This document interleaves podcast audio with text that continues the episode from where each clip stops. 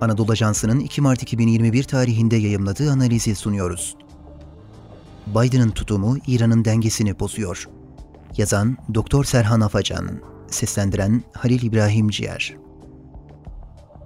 Joe Biden, Trump'ın ardından ABD'nin yeni başkanı olarak seçildiğinde aceleci gözlemciler ve aşırı iyimser kesimler dışında Tahran'daki herkes gergin ilişkilere sihirli bir değneğin değmeyeceğinin farkındaydı. Hal böyleyken özellikle İran Dışişleri Bakanı Cevat Zarif'in sosyal medya ve diğer mecralardan yeni ABD yönetimini mütemadiyen İran'ın beklentileri istikametinde hareket etmeye ve yaptırımları kaldırarak nükleer antlaşmaya geri dönmeye çağıran mesajları beklentileri gereğinden fazla yükseltti.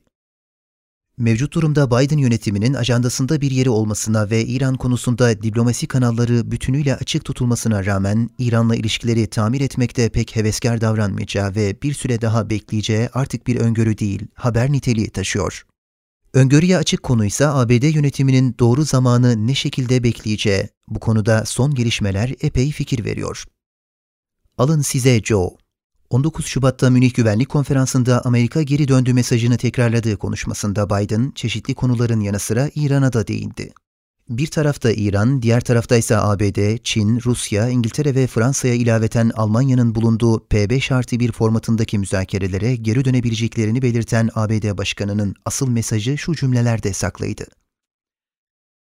İran'ın Orta Doğu çapındaki istikrarsızlaştırıcı eylemlerini de dile getirmeliyiz. Zaman geçtikçe bu konuda Avrupalı ve diğer paydaşlarımızla yakın işbirliği içinde çalışacağız.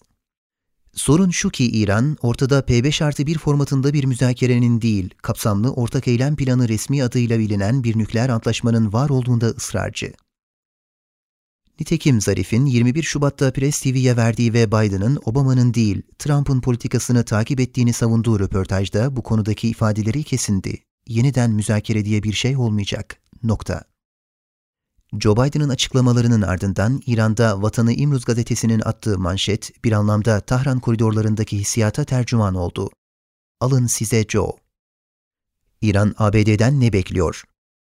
ABD-İran hattındaki en güncel mesele nükleer dosya ve antlaşma gibi dursa da aslında bu yapbozun parçalarından yalnızca biri. 2015 yılında COEP'i imzaladığında dönemin ABD Başkanı Obama'nın tek gündemi İran'ın nükleer programı değildi ve ABD Başkanı nükleer kapasiteye erişmesi engellenen bir İran'ın bölgesel eylemlerinin daha rahat sınırlandırabileceğini düşünüyordu. Kuşkusuz İranlı yetkililer de ABD'nin bu yol haritasının farkındaydı. Belki sürecin en can alıcı noktası da bu farkındalıktı. İran, Biden'dan nükleer gerilime son vererek o dönem oluşturulan zemine dönmesini bekliyor. İranlı yetkililer arasında tüm ideolojik söylemlere rağmen ABD ile gerilimin sürmesinin ülkenin menfaatlerine olmadığını düşünenlerin sayısı hiç de az değil. Benzer bir durum daha da yüksek oranda ülke kamuoyu için geçerli. Bu nedenle İran'ın bölge politikaları sadece ABD ile olan ilişkilerine bağlı değilse de Biden'ın mevcut tutumu İran'ın dengesini bozuyor ve bu bir süre daha sürecek gibi duruyor. Yaşanan gelişmeler ve yapılan açıklamalar bu dönemde bilhassa Suriye krizinin başından beri Türkiye-İran ilişkilerinde zar zar kurunan dengenin ciddi bir testten geçeceği konusunda kuşku bırakmıyor. Bahsi geçen röportajda Zarif, bölgesel konuları değerlendirirken İran'ın komşularına mesajınız nedir şeklindeki soruya mahalleye dönün. Bu mahallede aynı tarihi, aynı coğrafyayı ve aynı inancı paylaşıyoruz. Kaderlerimiz birbirinden ayrılamaz diye cevap vermişti. Önümüzdeki dönemde bu tutumun retorikten öte bir anlam ifade etmesi tüm mahalle için hayati önemde olacak. Bunun için de dengelerin korunması gerekiyor. Yüksek lisans ve doktora çalışmalarını Leiden Üniversitesi İran Çalışmaları bölümünde tamamlayan Doktor Serhan Afacan, Marmara Üniversitesi Orta Doğu ve İslam Ülkeleri Araştırmaları Enstitüsü'nde öğretim üyesidir.